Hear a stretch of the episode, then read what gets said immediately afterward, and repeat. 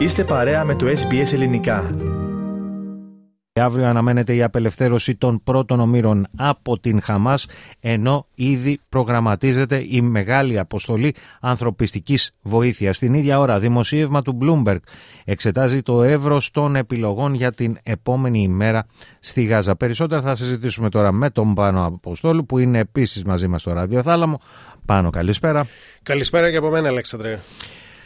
Το Ισραήλ πάνω ετοιμάζεται να παραλάβει τους πρώτους ομήρους που θα απελευθερώσει η Χαμάς από την λωρίδα της Γάζας. Όπως τουλάχιστον δήλωσε ο Ισραηλινός Υπουργός Εξωτερικών Έλλη Κοέν σε χθεσινή του συνέντευξη, ο Υπουργός αρνήθηκε να επιβεβαιώσει την πληροφορία ότι η διαδικασία με την απελευθέρωση των ομήρων θα ξεκινούσε σήμερα το πρωί, τοπική ώρα.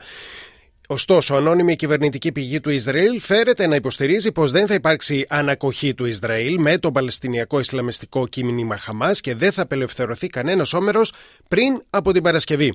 Ο Λευκός Οίκος ελπίζει πως αρκετές εκατοντάδες ακόμη φορτηγά με ανθρωπιστική βοήθεια που μεταφέρουν τρόφιμα, νερό και φάρμακα θα φτάσουν στη Γάζα τις επόμενες ημέρες εν μέσω της σύγκρουσης του Ισραήλ με τη Χαμάς, όπως δήλωσε ο εκπρόσωπος του Συμβουλίου Εθνικής Ασφαλείας, Τζον Κίρμπι. Ο Βενιαμίν Νετανιάχου δήλωσε ότι θα επιτραπεί σε εργαζομένους από την Διεθνή Επιτροπή του Ερυθρού Σταυρού να επισκεφτούν τους υπόλοιπους ομήρους στη Γάζα. Ωστόσο, ο Ερυθρός Σταυρός εξέδωσε δήλωση χθες λέγοντας ότι δεν έχει ενημερωθεί για τα σχέδια στα οποία εμπλέκεται άμεσα. Χθες, Αλέξανδρε, από το βήμα της Βουλής, ο Κυριάκος Μητσοτάκης χαιρέτησε τη συμφωνία για την κατάπαυση του πυρός.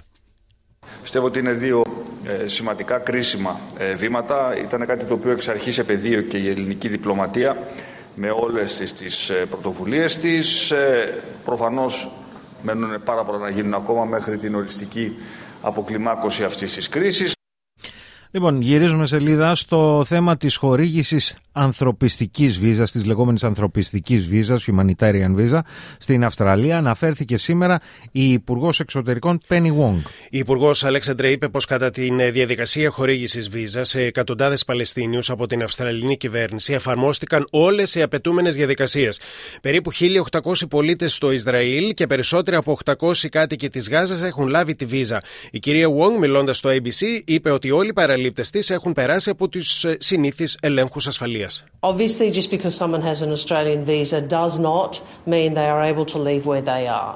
Uh, uh, and there are many people in Gaza who we have been trying to assist, as you know. Εργαζόμαστε, λέει, με άλλες κυβερνήσεις για να απομακρύνουμε από τη Γάζα πάνω από 125 Αυστραλούς πολίτες, μόνιμους κατοίκους και τις οικογένειές τους.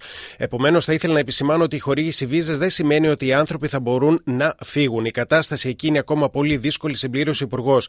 Απλώς, Αλέξανδρα, να πούμε ότι σήμερα το πρωί έγινε μια πορεία μαθητών στο κέντρο της Μελβούρνης υπέρ των Παλαιστινίων και βουλευτές των Φιλελευθέρων και η κυβέρνηση της Βικτόριας επέκριναν την απόφαση του μαθητόκουσμου να εγκαταλείψει τις σχολικές αίθουσες για να πάει στην πορεία. Επιπλέον, το πολιτικό γραφείο του Bill Shorten στις στη Βόρεια Μελβούρνη δέχτηκε επίθεση από αγνώστους, όπου έσπασαν Αλέξανδρε τζάμια του γραφείου του και βανδάλισαν με γραφίτι τους τοίχου.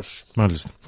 Και τη στιγμή που το Ισραήλ διεξάγει τον πόλεμο στην ε, Γάζα, αξιωματούχοι σε όλο τον κόσμο προσπαθούν από κοινού να καταλάβουν πώς θα αποκατασταθεί η τάξη όταν σταματήσουν οι μάχες. Συνεντεύξει στο πρακτορείο Bloomberg με δύο δωδεκάδες αξιωματούχους, διπλωμάτες και αναλυτές στο Ισραήλ, τον Αραβικό κόσμο, την Ευρώπη και τις Ηνωμένε Πολιτείες δείχνουν το εύρος των επιλογών για την επόμενη μέρα στη Γάζα, αλλά και τη δυσπιστία και τη σύγχυση που κυριαρχούν στις διαβουλεύσεις.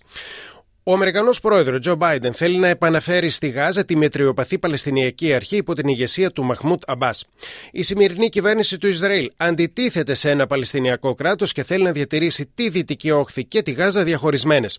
Το μοντέλο για τους Ισραηλινούς είναι η Ιαπωνία και η Γερμανία μετά το Δεύτερο Παγκόσμιο Πόλεμο, δηλαδή πλήρη καταστροφή της υπάρχουσας εξουσίας και δημιουργίας μιας νέας οντότητας που θα υποστηρίζεται από ένα πακέτο βοήθειας. Αλλά Ευρωπαίοι και Αμερικανοί αξιωματούχοι υποστηρίζουν ότι μόνη διέξοδος είναι η εγκατάσταση πολυεθνικής δύναμης ή δύναμης των Ηνωμένων Εθνών με επίκεντρο τα αραβικά στρατεύματα. Ωστόσο, οι κυβερνήσεις της Ιορδανίας, της Αιγύπτου και της Σαουδικής Αραβίας ξεκαθαρίζουν ότι δεν πρόκειται να στείλουν στρατό στο έδαφος της Γάζας. Άραβες ε, ηγέτες, Αλέξανδρε, λένε ότι έχουν πληρώσει για την ανοικοδόμηση της Γάζας τρεις φορές ήδη λόγω των συγκρούσεων με το Ισραήλ και δεν ενδιαφέρονται τόσο πολύ για ένα τέταρτο χωρίς ισχυρές εγγύσει. Και με αυτές τις επισημάνσεις πάνω να ολοκληρώσουμε εδώ αυτή την αναφορά που επιμελήθηκες να σε ευχαριστήσουμε για την ανάπτυξη της.